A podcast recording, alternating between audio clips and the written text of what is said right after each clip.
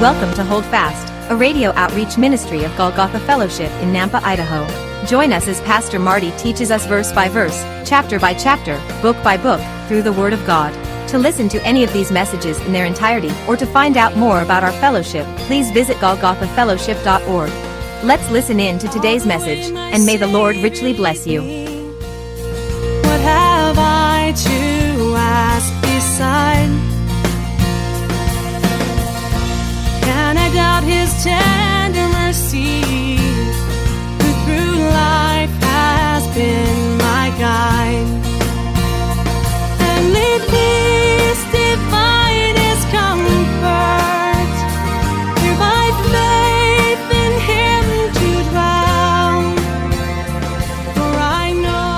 Three things. You want to know your purpose in life? Love God, love your neighbor as yourself, and preach the gospel. Do you know everything else is secondary? Love God, love your neighbor, preach the gospel. We are to have purpose. How are you doing with that? How are you doing with those things? See, it's not someone else's task to preach it. It's not, hey, I'll just tell them to go to church and the pastor will teach them. It's your responsibility. It's my responsibility as an individual Christian to share the gospel. It doesn't mean street evangelism for everyone. It means reach that neighbor, talk to him, that friend. Remind them, you know, last week I had a conversation with a friend who's, who's getting ready to go, hopefully, be with the Lord. He doesn't have much time to live, they've given him very short time. And you know, it's amazing how clear things become for a person like that. How the clarity of the gospel just seems to come into complete focus. And every single one of us have an appointment with God. And every single one of the lost out there have an appointment with God. We should do our best. But we have to guard ourselves against the leaven. Ah, those people, they'll never change. Oh, they're already in a religion. They'll never come to Christ. Oh, those kids, man, they're caught up in a weird lifestyle. Yeah, so were you to somebody else. Think about your own story. Now, some of you, you were born, you come out of the womb at three years old, you're born again, you've lived holy and righteous lives. God bless you. But that's not my story, and it's probably not yours. Aren't you thankful that God saw you? That little boy, that little girl, that young man, that young woman, that man, that woman, that He saw you, that He had compassion on you, that He reached down from heaven and touched your heart, that He put His Spirit inside of you and gave you new life? How compassionate should we be then? We are just one beggar showing other beggars where to, be, where to get bread, the bread of life. And so look at, look at this how Jesus destroys their religious expectations again. Verses 5 through 8, he asked them, How many loaves do you have? And they said, Seven. So he commanded the multitude to sit down on the ground, and he took the seven loaves and gave thanks, broke them, and gave them to his disciples to set before them. And they set them before the multitude. They also had a few small fish, and, bless, and having blessed them, he said to them also before them, or set them also before them. So they ate and were filled. That, by the way, where it says filled, it means it's the word for gluttony. It's stuffed, you know. Uh, they were stuffed like Thanksgiving dinner stuffed. I'm still stuffed from Thanksgiving. I'm telling you the truth. And they took up seven large baskets left over, uh, large baskets of leftover fragments. Now, here's the thing. Remember in uh, Mark chapter 6, when he fed the 5,000, 20,000 Jewish people, remember what it said back then? There were 12 baskets left over. And it must be noted, those 12 baskets in Mark 6 were small, personal sized baskets. And I told you how one was given to each disciple because they were serving the Lord. And it's a wonderful thing. When we serve the Lord, He always provides for us. But I left some things out so that I could bring them up to, to you today. I touched on it a little bit, but I want to explain something. There's more going on in that feeding in Mark chapter 6 than first meets the eye. The Jewish men, these 12 disciples, and all the Jewish people would have recognized everything that was happening because it was all about Israel. It was all about Israel in that first feeding, those 20,000 people. You got to understand, remember, he had them sit down in groups of 50. That was a common practice in Jewish feasts to sit down in groups of 50. But 50 is a very key number in Israel. 50 is the number of Jubilee. Not only that, 12 baskets left over. Yes, it was for each disciple, but also 12 is the number of Israel, representing the 12 tribes of Israel. Not only that, five, we know it's the number of grace, but to the Jewish people, it's the number of the Torah, of the Pentateuch, the first five books of Moses, the books of the law. This would have been an obvious statement. Jesus feeding 20,000 Jewish people, 5,000 Jewish men, 12 baskets left over, sitting in groups of 50. They would have recognized that. But only if you have spiritual eyes to see can you and I see that. We have to recognize those things. But now, what has happened?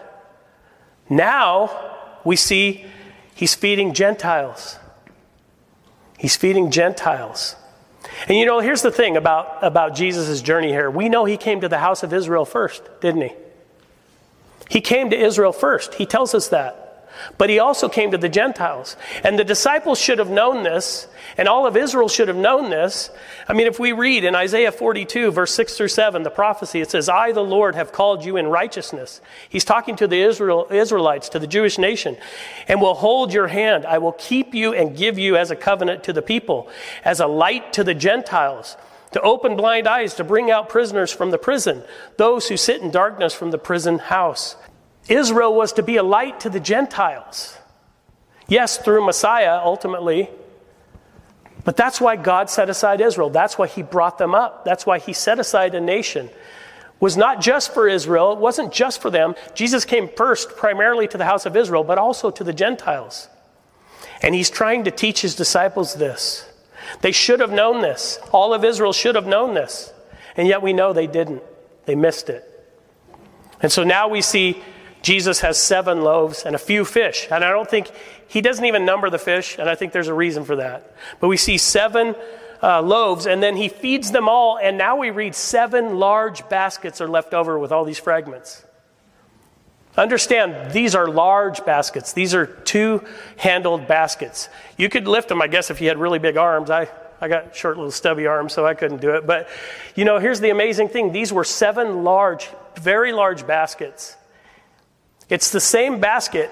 And here's the thing remember who the apostle to the Gentiles was? Paul. When he got saved, the Damascus Road, that whole thing, in Acts chapter 9, Paul, who was then Saul, starts preaching in the synagogues, and the religious leaders do what? They want to kill him. And I don't think that, I don't miss this. Again, it takes spiritual eyes to see this. But Paul is then let down in a large basket over the side of the wall to save his life. Remember, in the middle of the night? If you don't know that story, go read Acts 9. But it's the same term large basket. It's the same type of basket that the apostle to the Gentiles was placed in to be saved. And now we see these seven large baskets full of fragments. And what is the number seven? Do you know what it is in God's economy? Completion. Perfect completion. That's what the number seven is. So, why are there seven baskets left over? I believe this is all by God's design. He came to the Jew first. And so, Mark 6, we see him feeding 20,000 Jewish people with, with 12 baskets left over, one for each disciple, but one also representing each tribe of Israel, with the 50 and the 5, all of that pointing to Israel. And now we see in Mark chapter 8, he's feeding 16,000 Gentiles with seven large baskets left over, which means there's more food even left over this time but it shows a completion. It's a complete picture of God's plan. If you ever wonder why did Jesus feed this many here and this many here, why there are Jews being fed here and Gentiles being fed here, he's painting a spiritual picture for all of us to see. But it takes spiritual eyes to see. And his disciples were missing it again. They weren't seeing the complete picture. He came to Israel first, but he also came for the Gentiles. And so I love this because Jesus sees that his disciples aren't getting it again. And so you know what he does? He decides he's going to make a quick pit stop. And I just love this. Now, humor me for a second, but little things like this tickle me in the scripture because Jesus is looking at his disciples. You can just see him looking at his disciples. they still don't get it. And so what he's going to do is he's going to make a quick pit stop along the way to their next destination. And it's so amazing because in verse 9 and 10 it says this Now those who had eaten were about 4,000, and he sent them away, immediately got into the boat with his disciples and came to the region of Dal- Dalmanutha. So Jesus gets in the boat says, Guys, let's go. I got something real quick to show you. And then look at this in verse 11 and 12. He stops at this place, and on cue, Pharisee comes out to accost Jesus. Could you imagine? Just think about this. Jesus is like, well, okay, get in the boat, guys. I want to show you something. He goes to this little port, stops, and just waits for the Jews to, the Jewish leaders to come out and accost him. That's literally what happens. Look at this. Then the Pharisee came out, Pharisees came out and began to dispute with him, seeking from him a sign from heaven, testing him. But he sighed deeply in his spirit and said, Why does this generation seek a sign? Assuredly, I say to you, no sign shall be given to this generation. He takes his disciples, they pull up to this, Pharisee, this, this little port. These Pharisees come out and accost him, like they always do, with their leaven, with their pride, being all puffed up. And they're like, Oh, yeah, you, you, you say that you're one thing. Well, give us a sign. Show us who you really are. See, they were looking with their physical eyes. They wanted physical miracles to prove who Jesus was. They couldn't rely on faith, they couldn't rely on the Spirit. They didn't have spiritual eyes to see. And Jesus is showing his disciples look at this example. And we know they would never receive a sign except the sign of the cross, which they'd reject. But I, it also breaks my heart that it says Jesus sighed deeply in his spirit. You know, Jesus is God incarnate. He established Israel for this very journey. He established Israel not only for the sake of Israel, but to be a light to the Gentiles. And yet, how many religious leaders in Israel missed it? Most of them, if not almost all of them. So he sighed deeply because they wanted physical proof. Again, the only sign they ever got was the cross. This has been Hold Fast, a radio outreach ministry of Golgotha Fellowship in Nampa, Idaho. Thank you for listening today. If you would like to hear this message again, or any other in their entirety, please visit golgothafellowship.org. Our fellowship meets in Southeast Nampa, and our Sunday services are at 10 a.m. For more information, visit our website. Until next time, may the Lord richly bless you. Hi, folks. Pastor Marty here. Thank you for tuning in. I hope you enjoyed the teaching today.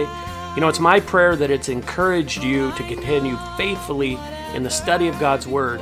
I think it's so crucially important that these days the body of Christ stay in, grounded and anchored in the Word of God as the world around us is sinking in the waves of false doctrine and the opinions of men. If you are seeking a church family, a church home, and you live in the southeast Nampa area, I want to personally invite you. Our Sunday services are at 10 a.m., and we currently meet at East Valley Middle School. That's right off Greenhurst and Happy Valley. If you want to find out more, if you have any questions, you need directions, you want to catch up on a message, or if you have a prayer request, just go to our website, golgothafellowship.org. Let me help you spell that. It's G O L G O T H A fellowship.org. Until next time, may God bless you and remember to hold fast.